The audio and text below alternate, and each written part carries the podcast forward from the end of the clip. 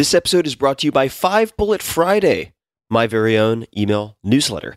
It's become one of the most popular email newsletters in the world with millions of subscribers, and it's super, super simple. It does not clog up your inbox. Every Friday, I send out five bullet points, super short, of the coolest things I've found that week, which sometimes includes apps, books, documentaries, supplements, gadgets, new self experiments, hacks, tricks, and all sorts of weird stuff that I dig up from around the world. You guys, podcast listeners and book readers, have asked me for something short and action packed for a very long time. Because after all, the podcast, the books, they can be quite long. And that's why I created Five Bullet Friday. It's become one of my favorite things I do every week. It's free, it's always going to be free, and you can learn more at tim.blog forward slash Friday. That's tim.blog forward slash Friday. I get asked a lot how I meet guests for the podcast, some of the most amazing people I've ever interacted with. And little known fact, I've met probably 25% of them because they first subscribed to Five Bullet Friday. So you'll be in good company. It's a lot of fun. Five Bullet Friday is only available if you subscribe via email. I do not publish the content on the blog or anywhere else. Also, if I'm doing small in person meetups, offering early access to startups, beta testing, special deals, or anything else that's very limited, I share it first with Five Bullet Friday subscribers. So check it out tim.blog forward slash Friday. If you listen to this podcast, it's very likely that you'd dig it a lot. And you can, of course, easily subscribe anytime. So easy peasy. Again, that's tim.blog forward slash Friday. And thanks for checking it out. If the spirit moves you. Optimal minimal. At this altitude, I can run flat out for a half mile before my hands start shaking. Can I answer your personal question? Now would seem an appropriate time. What if I did the opposite? I'm a cybernetic organism, living tissue over metal endoskeleton.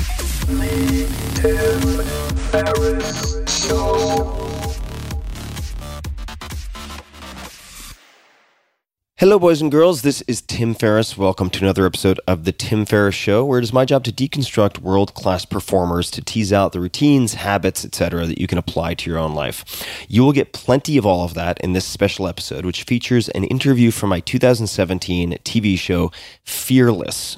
The less is in parentheses because the objective is to teach you to fear less not to be fearless.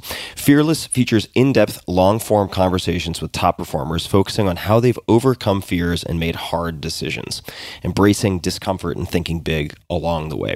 It was produced by Wild West Productions, and I worked with them to make both the video and audio available to you for free, my dear listeners. So thank you, Wild West. You can find the video of this episode, which is gorgeous. I think they did an incredible job on youtube.com slash Tim Ferriss. Remember, two R's, two S's youtube.com slash Tim Ferriss. And eventually you'll be able to see all of the episodes for free at youtube.com slash Tim Ferriss. So you can swing over there and see what is currently up. Before we get started, just a little bit more on Wild West. Spearheaded by actor, producer, and past podcast guest Vince Vaughn, Wild West has produced a string of hit movies, including The Internship, Couples Retreat, Four Christmases, and The Breakup. In 2020, Wild West produced the comedy The Opening Act, starring Jimmy O. Yang and Cedric the Entertainer. In addition to Fearless, their television credits include Undeniable with Joe Buck, ESPN's 30 for 30 episode about the 85 Bears, and the Netflix animated show F is for Family. Wild West has also produced the documentaries Give Us This Day, Game Changers, subtitle Dreams of BlizzCon, and Wild West Comedy Show. And now, without further ado, please enjoy this wide ranging conversation from Fearless. I'm Tim Ferriss, author, entrepreneur, angel investor, and now TV host. I've spent my entire adult life asking questions, then scouring the globe to find the answers. On this show, I'll share the secrets of pioneers who have faced their own fears. We'll dig into the hard times, big mistakes, tough decisions, and how they got through it all. The goal isn't to be fearless, the goal is to learn to fear less. Welcome to Fearless. I'm your host, Tim Ferriss, and on this stage, we'll be deconstructing world class performers of all different types to uncover the specific tactics they've used to overcome doubt, tackle some of their hardest decisions, and ultimately succeed on their own terms. So imagine yourself a founding member of one of the most successful rock bands of all time. What happens when you break up? For many, that might be the end of the story, but for my guest tonight, he was just getting started with no prior experience. He went on to score films for Francis Ford Coppola and Oliver Stone, compose for ballet and opera, and even take pilgrimages to Africa where he played drums with hungry lions. I am not kidding. He's a founding member of the police, a member of the Rock and Roll Hall of Fame, and for the last three decades, he's been one of Rolling Stone's top 10 drummers of all time. Please welcome musician master and madman Stewart Copeland.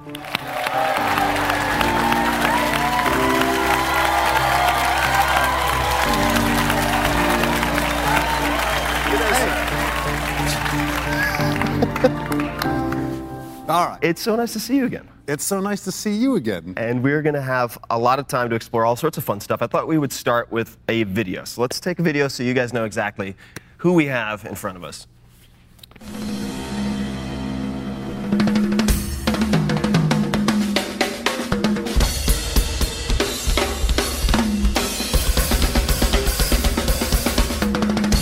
One of only two drum solos I've ever done in my life. Really?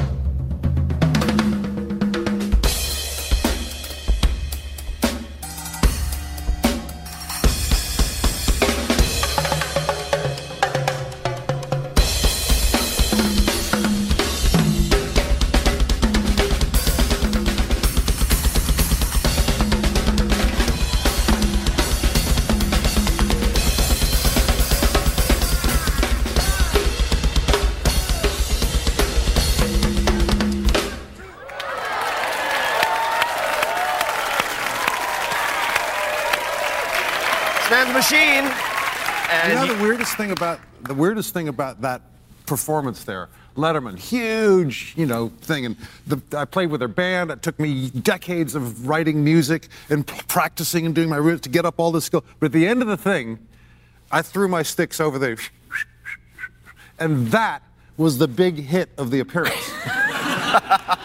which is an illustration of a point that it's the dumb shit. Never mind, never mind the decades of dedication to music and craft and everything else. It's the dumb shit. Practice throwing your sticks, kids. Yeah. So you said while we were watching that that this was one of only two drum solos you've ever done. Yes, I'm, I don't really believe in drum solos, even though I loved them when I was 14.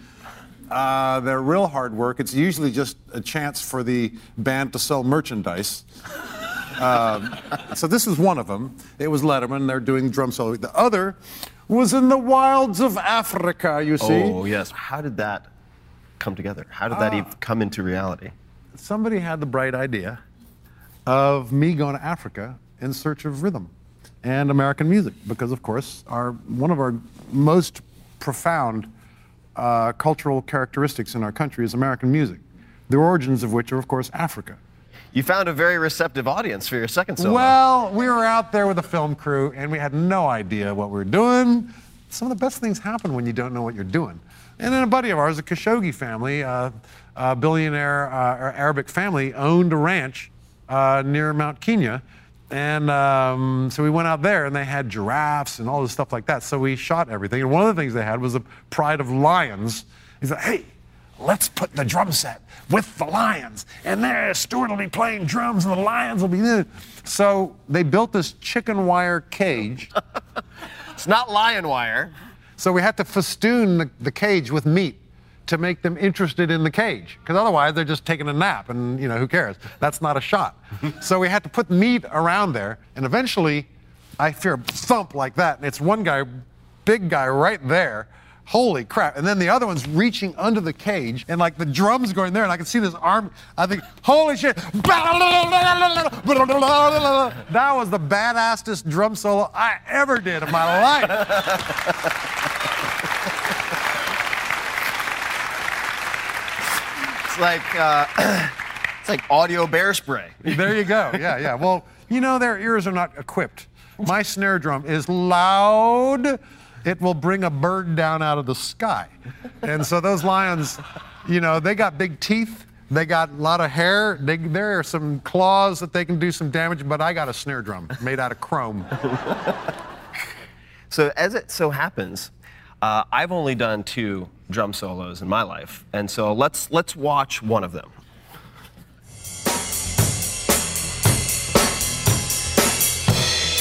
Great.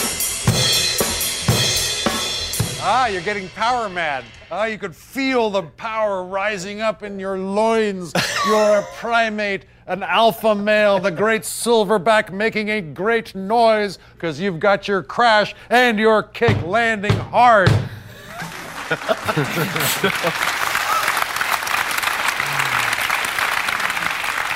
So that video is actually from the first day, the first time we ever met. And one of the things that so impressed me about Stuart was A, you saw the machine at action, right? I mean, just incredible. But you're an extremely good teacher.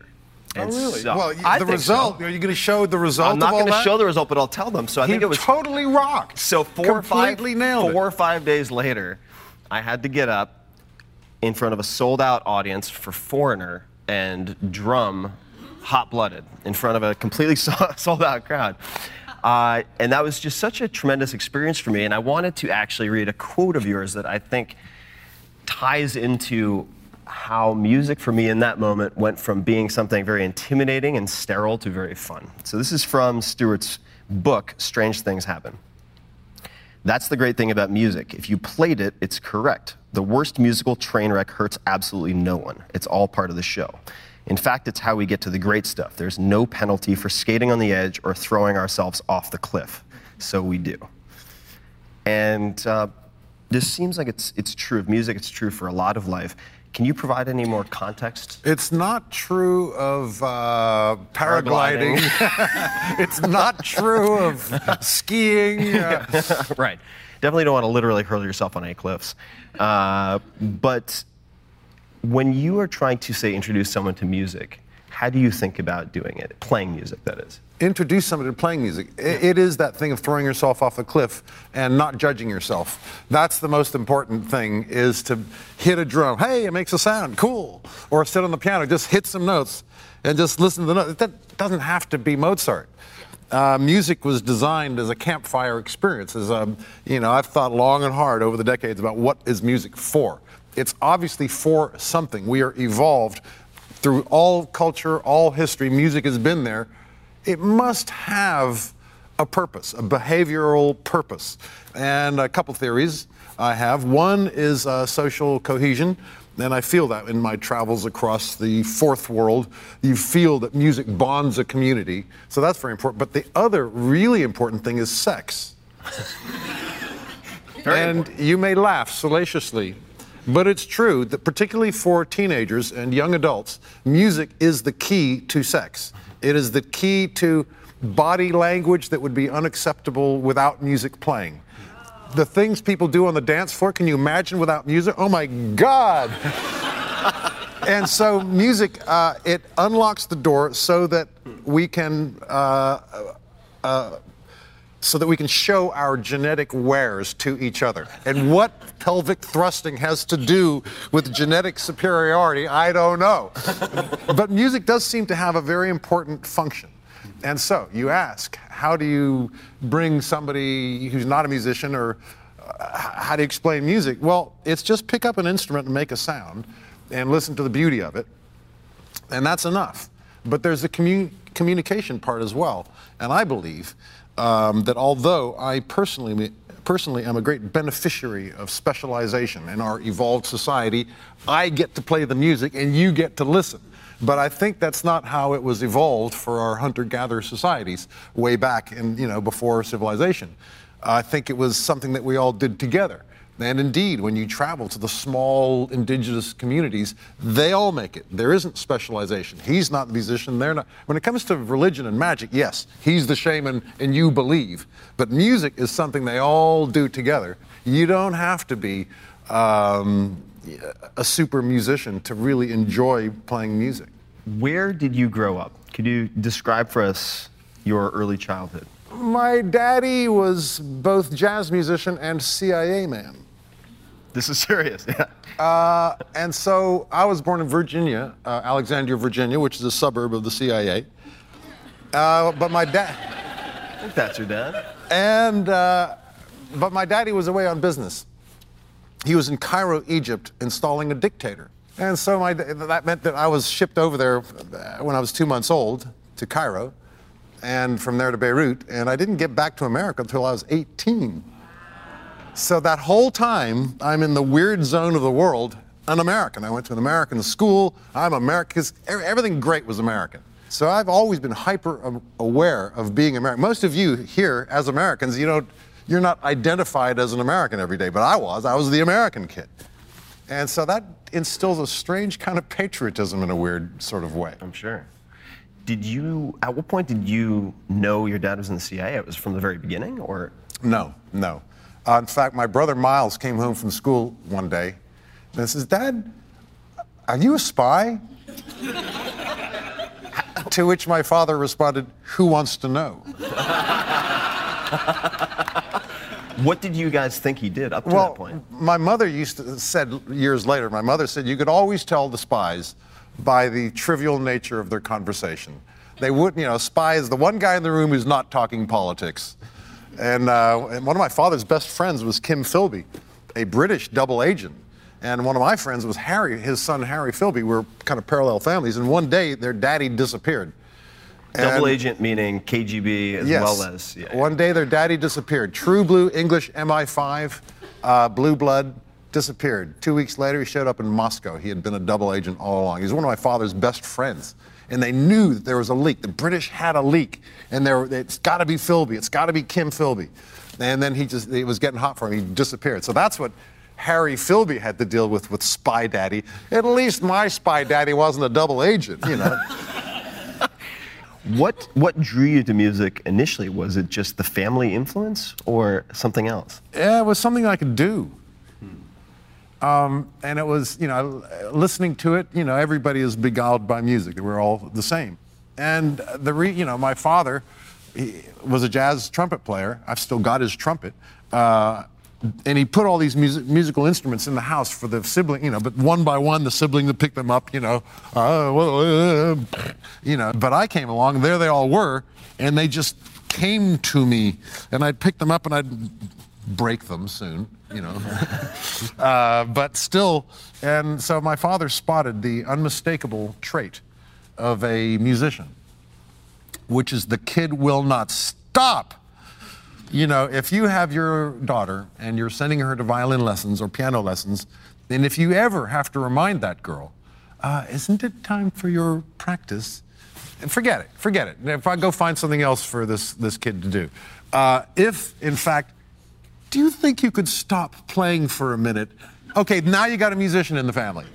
You know, that's how you can tell. And I just don't know what it's like not to have an, a desire to pick up that thing and hit it or make it make a sound somehow. Or Do you remember your first gig? I do at the American Embassy Beach Club, and we played uh, the Kinks and uh, Animals, House of the Rising Sun, Little James Brown, of course, um, and that really a, a, a very important moment because I was the youngest of four, and my older brother Ian was the cool kid, and he was the cool kid in school. He, you know, had a motorcycle, and um, the band needed a drummer. The, the drummer kid went back to, to the states, but his drums were still there. And so Ian, obviously, we need Ian in the band because he's the coolest kid in school. So Ian's on Ian's the drummer, but he couldn't actually do it. Anyhow, and he got me in the band. So there I am. I've joined the Black Knights. I'm hearing, I'm at the beach club, and I can hear two 15 year old girls talking. Now, for 12 year old, 15 year old girls are just the dream of my, you know, of, you know, the, the, the unclimbable mountain, Yeah. you know. And uh, just so far beyond, oh no, no, don't even, don't even, that'll never, you know. And I could hear these two 15 year old girls talking about, wow, the Black Knights got a cool, a, a new drummer. Gru or Hep or whatever words they used in those days, you know. Gru, who is he? It's Ian Copeland's kid brother. Ian has a brother? and so they're talking about this mythical being who is now the drummer in the Black Knights, who's Ian's kid brother. And they're talking, wow, is he cute? And they're, they're talking about this person and, and they're constructing in their mind, they're creating a person. And I'm little uh, there, I'm like three years away from puberty. And I'm like, I was just a little kid, and they're, they're talking about me. Very important moment in a musical career. What influence or lasting impact did that upbringing have on your life or your later trajectory? I mean, what have you brought with you, if anything, from that? culturally, Yeah. the music has a real important thing, which is that by some accident, cultural accident, it has the same drop kick as reggae. The, the mechanics of the, the Arabic beat, the baladi rhythms, mm, da, da, mm, da, da, da, mm, da, is actually mechanically, foundationally, the same building blocks of the reggae beat, mm, which is the emphasis on three of the bar and the absence of one. Three, four, three, four, two, three, four, nothing, two, three, you know. And growing up with that kind of almost, you know, uh, part of my genes, you know, genetic structure musically surrounded by that rhythm. And then the Clash had the brilliant idea of attempting to actually play reggae. And they did a track called Police and Thieves. And ironically, the police came along and thieved that idea. but uh, we had a secret weapon, which was the baladi rhythms of the, of the Lebanese mountains. So when did Curved Air enter the picture? Well, Curved Air was the band that led me uh, away from finishing my college education. I got myself in as a tour manager. And so I was the tour manager of, of Curved Air. Cut to a few years later, and I'm married to the singer, and I'm in the band. I think that's a Game of Thrones move. well, it was, a wonderful circumstance. You know, I have, you know, we have uh, three fine sons together, and uh, it's a wonderful thing. I want to pull up a few letters that you sent to music magazines and uh, using different handwriting styles, spellings, and stationery. Uh, so we're gonna pull yes. up. We're gonna pull up. uh, these are letters that he sent to music magazines while being the drummer of Curved Air. Keep in mind. So the first one starts, "Dear Sirs." Dear sirs, I recently had the exquisite joy of experiencing a Curved Air concert and was most impressed by the exceptional talent of their new drummer. Dot, dot, That's kind of highbrow, kind of Yeah, highbrow. highbrow. So the next Obviously one- a music aficionado. Not to be thought the same person. Yeah. Dear Sounds, Curved Air are brilliant with a Y. What's the drummer's name? Next, to whom it may concern, wow. Me and some mates went to see Curved Air at the Incredible, especially the new drummer.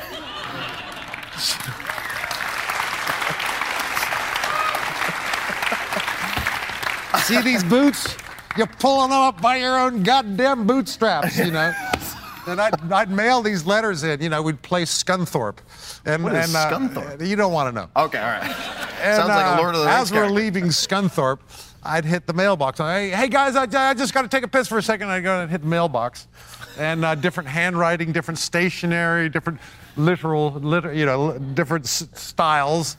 Uh, and that was the first time I got my name in print. Thank you very much. I, you know. Yeah, why wait for attention when you can grab it? You know, So- I learned that. All by the way, I learned that from my father. How did you first meet Sting?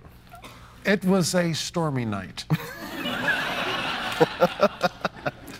we had a night off in Newcastle, and the local journalist, Phil Sutcliffe, took me to see the local hero band playing at the local college. The first thing you noticed was a golden ray of sunshine alighting upon the brow of the golden one. His name was Fred. Just kidding, that was Sting. And no, he could play bass and sing, and that was what it was impressed me about it. And I was, I already had the idea of the police. I had the name, I had the logo, I had a manifesto even, and uh, you know this idea. I just didn't have any guys in the band except me. Um, so I saw this guy, and I wanted it to be a three-piece. So a few months later, I was actually said, well, let me actually get this thing. I want to get that bass player up in, uh, in Newcastle. So I called up the journalist and asked him, Phil Sutcliffe, to give me the, the telephone number. You know that bass player you introduced me to? Kind of Sting. Uh, and he said, oh, no, I'm not giving you his number. I know what you're doing down there in London. You're, you're into this punk thing, aren't you? And you want to ruin our Newcastle band, and I'm not giving you the number. You know, he hangs up, I hang up, and then half an hour, like, wait, wait a minute. It's like, you know, I call him back. And hello, it's his girlfriend. Uh, Phil's not here. And, um, well, I just want to get a number of that bass. Okay, let me look at his phone book I'll, I'll get it for you. so she goes.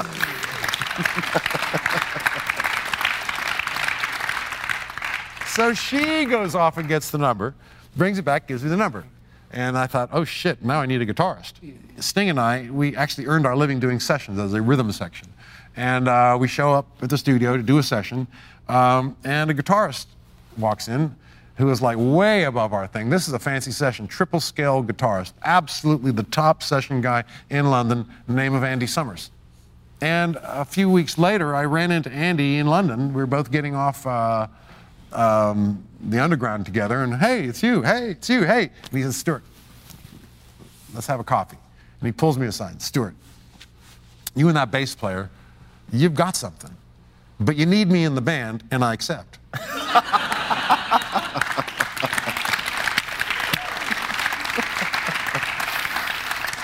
now, I, I, I tell this story with love and admiration in my heart for Andy Summers. He is a guy who is that. And I, you know, he, he gets uncomfortable when I tell that story, but it so encapsulates the power of Andy Summers. Up until that point, I supplied the songs. They're crap songs, three-minute fake punk songs. I hate people. They hate me. You know, you know, punk stuff. You know, and the rules of punk were actually very strict. Thou shalt not write a song over three minutes. Thou shalt not write a song about love. Thou shalt only write about being pissed off. You know, and uh, the dress code was very strict. No bell bottoms, short hair. Uh, the hairdo was critical. The rules of punk were extremely strict. The rules, the rebels had a lot of rules. Exactly. Funny thing, that isn't it? Yeah. but now, Sting had an actual musician to work with. And suddenly, you know, so he comes up with a song. I think it was Born in the 50s, which actually had some chord inversions and stuff. As soon as I heard, wow, that's great, let's do that. And one by one, these songs started coming out, which were pretty, wouldn't have been possible until Sting and Andy, you know, Andy could play the stuff that he could write. And he, Sting himself, had no idea that he could write a hit pop song. He had never attempted to, he'd never really seen himself in that role. But the punk world of three minute songs, the discipline, all that discipline of all those rules, it something clicked. And he suddenly, out of nowhere, started to write these great songs. At that point in time, in your heads, or maybe just in your head, what did success for that band look like? What was three years later incremental? some of the milestones were not the big ones, but they felt like the big ones. You know, one milestone was the Marquee Club in London, where everybody played there. The Who played there. There, just it was the club. It was like the whiskey uh, in London. It was just the history of that place, and um, and there was a hierarchy. Uh, the bottom of the hierarchy is you're supporting on a weekend because they don't have, you know, anybody can, you know, the weekend they're going to do business anyway. And then the next is supporting on the weekday because that's the toughest thing. You got to have a little bit of a draw. Then when you headline on a Thursday, you are king of the world. We're headlining the marquee on Thursday. And so uh, that, you know, headlining the marquee on a Thursday was a big deal. And we felt like we, yeah, we're getting somewhere. Yeah, baby. and, but we still weren't getting anywhere. We were still starving, and we were still written off by the press. And somebody had the bright, my brother Miles this time, had the bright idea of let's go to America. So we did. And punk had failed here because the Sex Pistols came over and sucked. They bombed.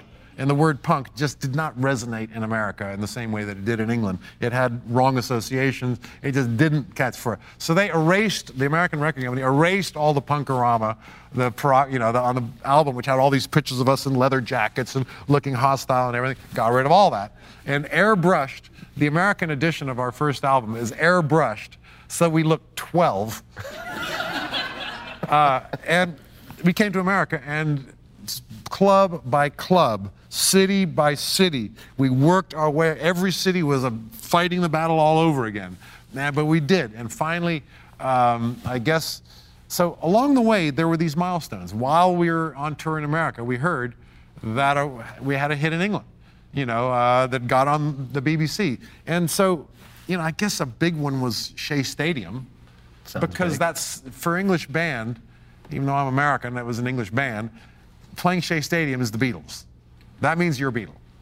That means you've conquered America. That's official now. You've conquered America. When you play Shea Stadium, and not only for yourselves, but for the British press corps, the British England, is conquering America when an English band plays Shea Stadium. And so it's like a national thing, and uh, the, whole, the whole England gets excited about it. So I guess that would have been a pretty cool milestone, too. Were you nervous before that gig? I, yeah, I guess you would call it nerves. Is there anything you did? Did you have a pre-game ritual or anything like that? before Oh, um, artists of all kinds have many pre-game rituals, and they evolve and they emerge. One day you have a donut and you have a really great kid. That's it. I gotta have a donut. you know, and they accrete. They build up after a while. And then, then one day you go and there's no donut, but you go and you play a great show anyway. Oh, maybe it's not the donut. You know, and so you, you, you pick up and you lose. Singers particularly, because, you know, drummer, you break something, you play through it singer, your voice goes, and it goes quite easily. It's quite a delicate instrument. And uh, when it goes, you are so screwed. Um, and so, singers particularly have rituals of the steam, the humidity in the room, the, there's the, the, the humidifier you breathe into, and the throat coat, and the la la la la la la la la la la la la la la la mew mew mew mew mew mew mew mew mew mew mew mew mew mew kyak kyak kyak kyak kyak you know weird shit. All I gotta go is rat a tat tat rat a tat tat and so the singers have a lot of ritual. So did you have? What was your magic donut? did, did you have My any? magic donut. Well, for years I I didn't have any magic donut, uh, and then I realized that wow, you can actually go on feeling the way you do on the third song when you're warmed up and you kill. You know, the first few songs just aren't as good, unless you warm up. My God, what a difference! And I saw. Um, I was actually at, at a, with Stanley Clarke with some jazz musicians, and the other jazz musicians, one of the drummers, a famous guy, was doing his rudiments. And I'm thinking, that's so I wouldn't be caught dead, you know, publicly doing rudiments. Shit, you know. But there was this jazz cat doing it, and he went out, and his first song was just like he'd been playing all night. And so I, without anybody noticing, started to do my rudiments. And then I noticed actually that stretching is even better than rudiments. All these muscles in here, all these tiny little muscles, the reason they play better three songs in is because they're warmed up, blood circulating, and it's just physics. Biology and physics. And so I have rituals of stretching and, and so on. And uh, each finger gets love and attention because this finger here actually goes up through to there. And I can feel, ah, that one, thank you. And uh, that, you know, so all the, uh, the, the, the stretching rituals, that's, that's my particular poison. Have there been particular dark periods or difficult periods, but if going up to the end of the police era? Well, the police itself was hell. Just kidding. no, I'm not kidding. No, it was both. It was like a Prada suit made out of barbed wire. It was incredible to have that effect on audiences, to get on stage and do what we did was darned exciting. But it became more and more difficult for us to resolve our creative differences. And they come from an honest place.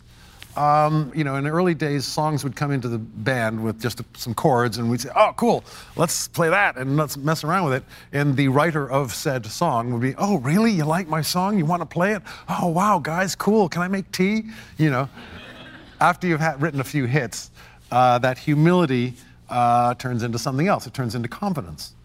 So the vision of where to take the band began to not be quite so symmetrical. And we, uh, you know, I saw the band like this, Stingo saw it like that, and Andy just saw, great, they're fighting again. and he would, he would just sit, the, he'd pull up a deck chair and throw bombs, you know.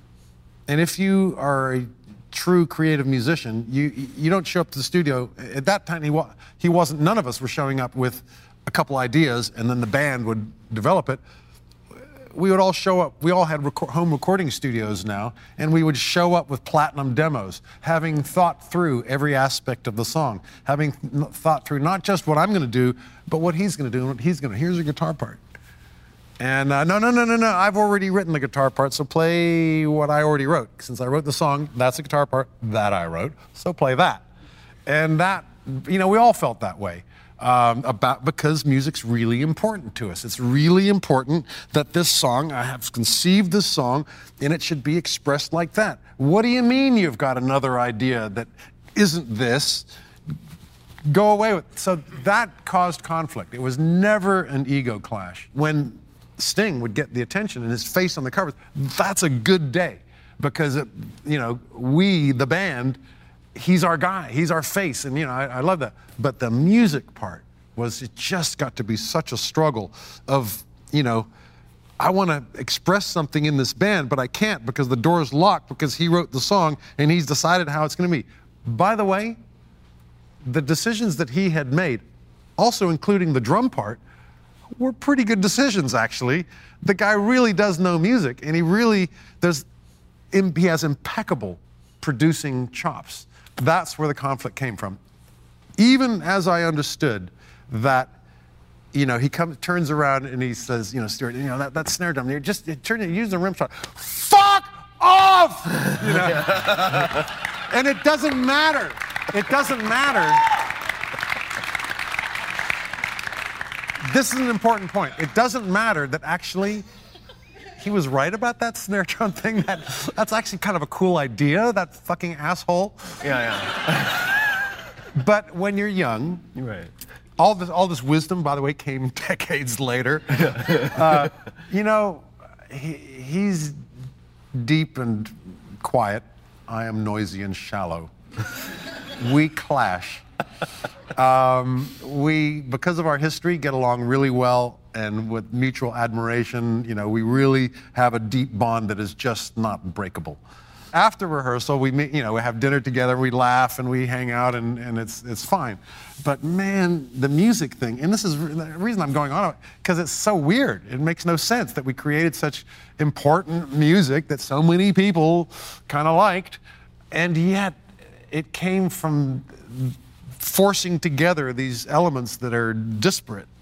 So the question I'd love to ask is when you have a bad day or an, a down day, how does that manifest itself? Because you're a passionate guy. Is it is it anger? Is it depression, anxiety? What is the cocktail?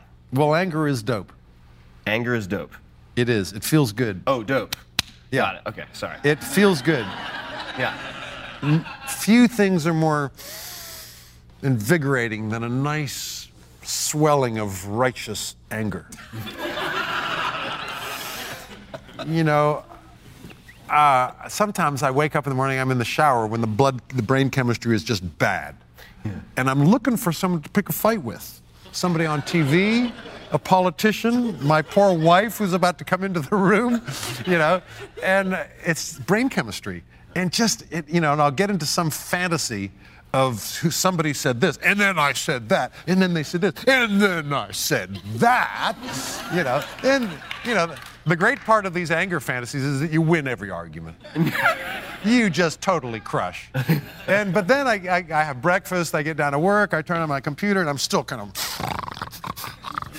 But then I get into work, and I find that on the day, and this isn't every morning, by the way, just some mornings you wake up, you know, and um, I find that after a morning like that, that I have a very serene day.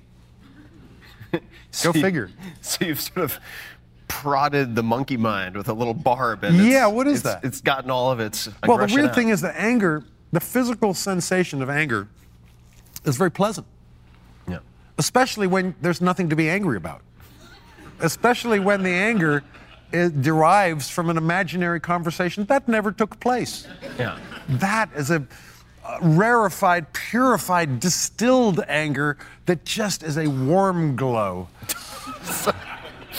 All right, so not everybody else has that anger, and after breakfast they're like, ah. So, did, did you have? Did you learn to turn it down or turn it off, or was it just it ends out of the shower and you're like It Mary goes Poppins away. off to it goes day? away. It goes away. Thank God. I mean, you know, two things that cause bad decisions are anger and sex. Hmm. You know, how many people have made just stupid, stupid, stupid, stupid, stupid? You know, that seemed like a really great idea when I was really mad or, you know, was at the disco or whatever. You know, when I've been listening to that music and thrusting my pudenda, one thing leads to another, you know. That music, yeah, music causes bad decisions. And anger's the same. You know, it seemed like a really good idea to tell him what I thought. Yeah. It wasn't a good idea. Yeah. And best have those, um, you know, those moments in the shower. What are some of the decisions that have formed who you are today? If you look back at, at, at some of the most important decisions. Well, some of the things good that happened were because that was my mission, but other incredibly good thing happened, good things happened that were not on my radar. I didn't expect uh, Francis Coppola to call up and offer me a 20-year career. Basically, it ended up in film composing. I, you know, that wasn't my plan at all, but I found myself in that world and just like thrived in it. And um, I didn't make that decision. Francis did. You know, gave me my first shot, and it turned into something. So some things you strive for and you reach out for and you go for, but some things just kind of come. And you know, I would say as a piece of advice, just stick to the answer yes. You know, orchestra in Iceland, in, in Norway.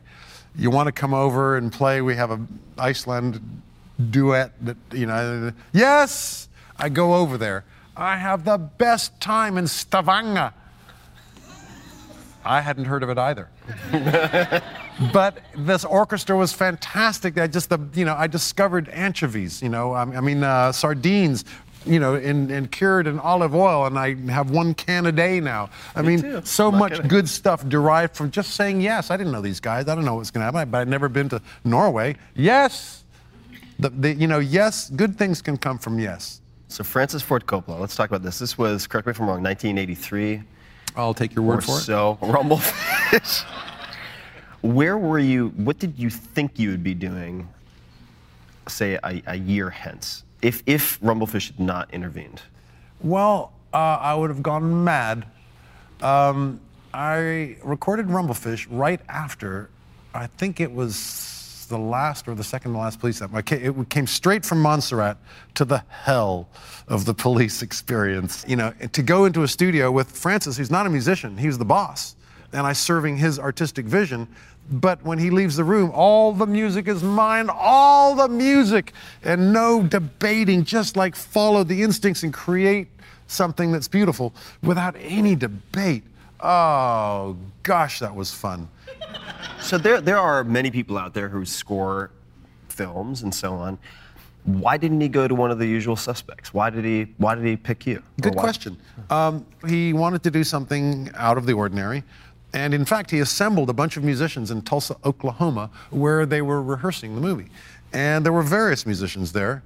And something that I had learned as both a drummer, where the deal is you got to get the other guy off the stool so you can take his job.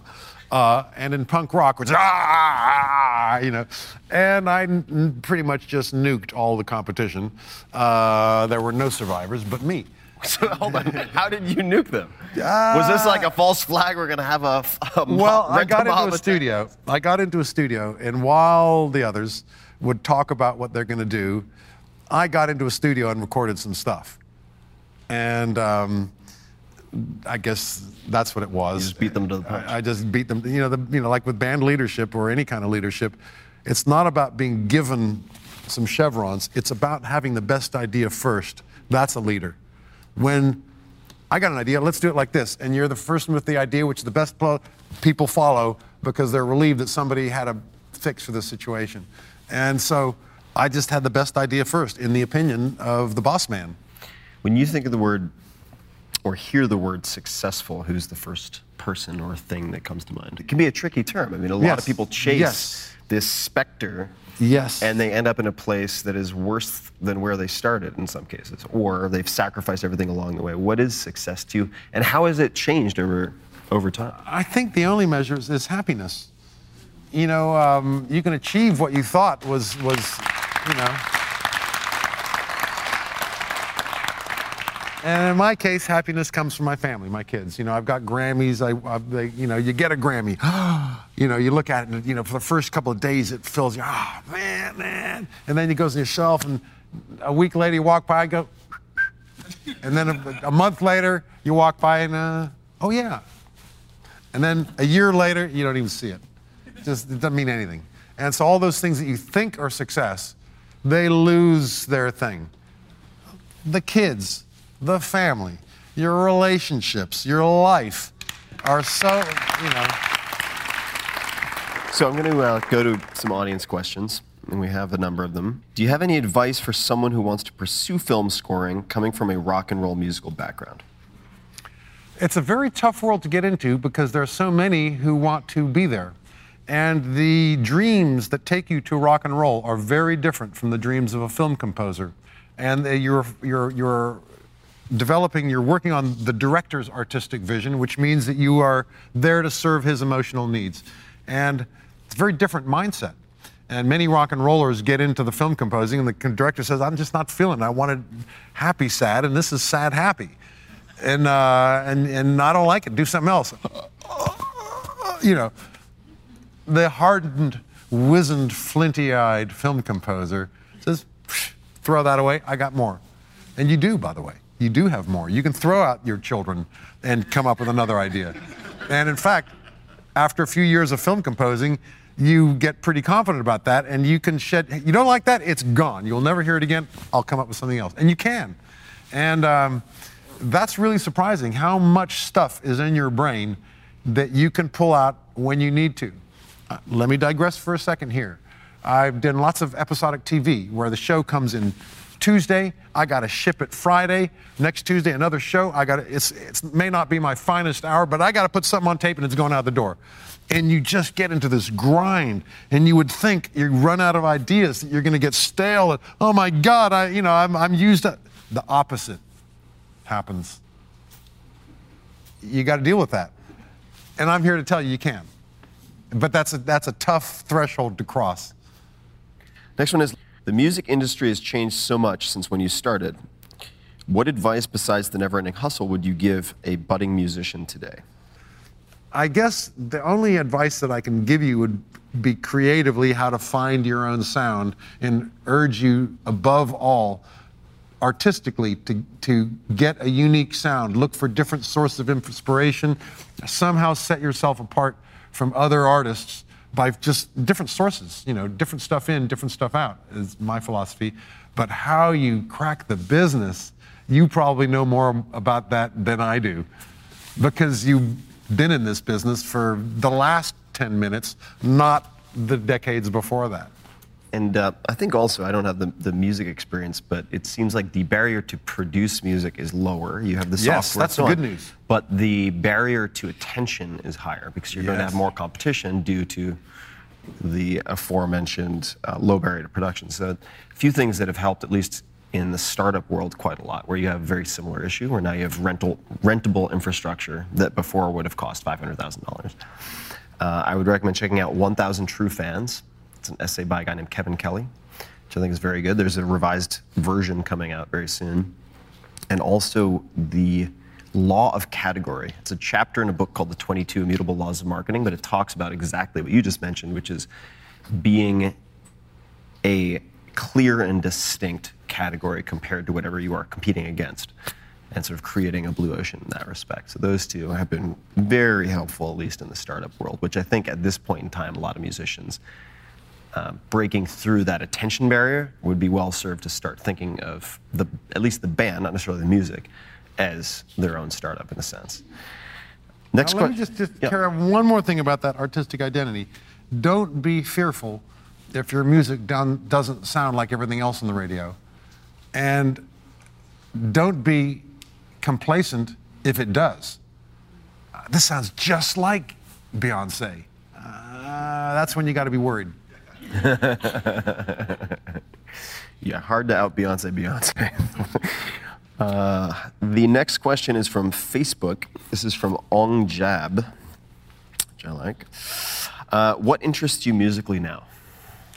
Uh, well, input these days is my own radio station I listen to. It's called it's uh, it's on iTunes. Uh, it's called Shirley and Spinoza. I have nothing to do with it, but I can't shout its name loudly enough. It is the best radio station ever. It is so eclectic. One minute they'll be playing Beach Boys. The next minute, you know, uh, uh, Armenian chants. The next What minute, was the name of it again? uh, Shirley, S H I R L E Y, and Spinoza. It's just the name right there. It's the mix and match. And sometimes I'm listening to it as I'm roadieing in the studio.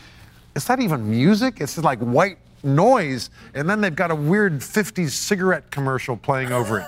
And then, and then it goes to country and western, some, you know, Okie from Muskogee. And it's like everything. That is the best, that's the input right there. And another source is driving my 16 year old to school. I have been forced to admit that Kanye is a genius. now, you know, my cultural environment has only exposed me to Kanye grabbing someone else's Grammy. You know, that's all I know about him until I start hearing his music. And him and the Black Eyed Peas and, you know, Ocean and uh, uh, Kamar, uh, Kendrick Lamar, Lamar Kendrick. Uh, all of my friends who don't have a 16 year old daughter, you know, I actually haven't listened to this stuff, go, oh, that's not music. Where's that? There's no backbeat. They don't even have guitars.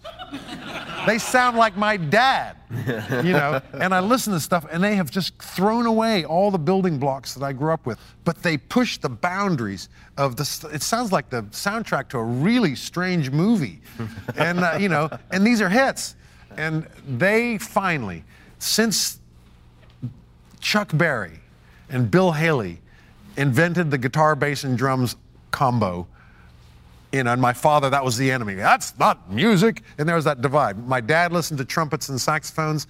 I listened to long hair music with, and that same music hasn't changed through all the, the, the 60s, the 70s, the 80s, the 90s. Punk is still E, A, and D chords with a backbeat. Or doom, doom, down, whatever it is. It's a backbeat whether it's funk or rock or whatever, it's the same building blocks until Kendrick.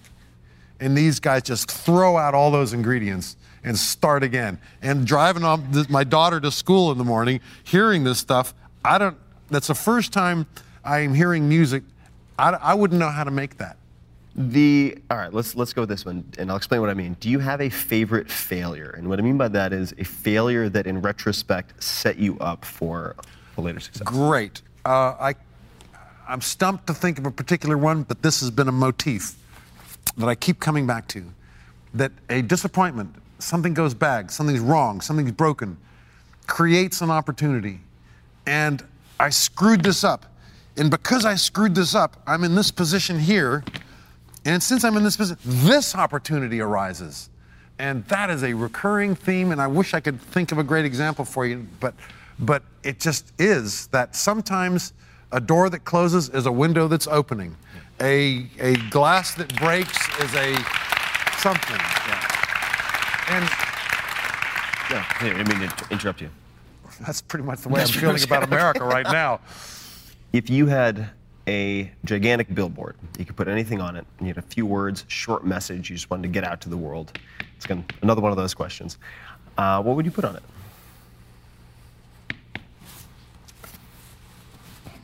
Don't worry, be happy. Right. And that's a total cop out. Riding home this afternoon, I'm going to come up with it.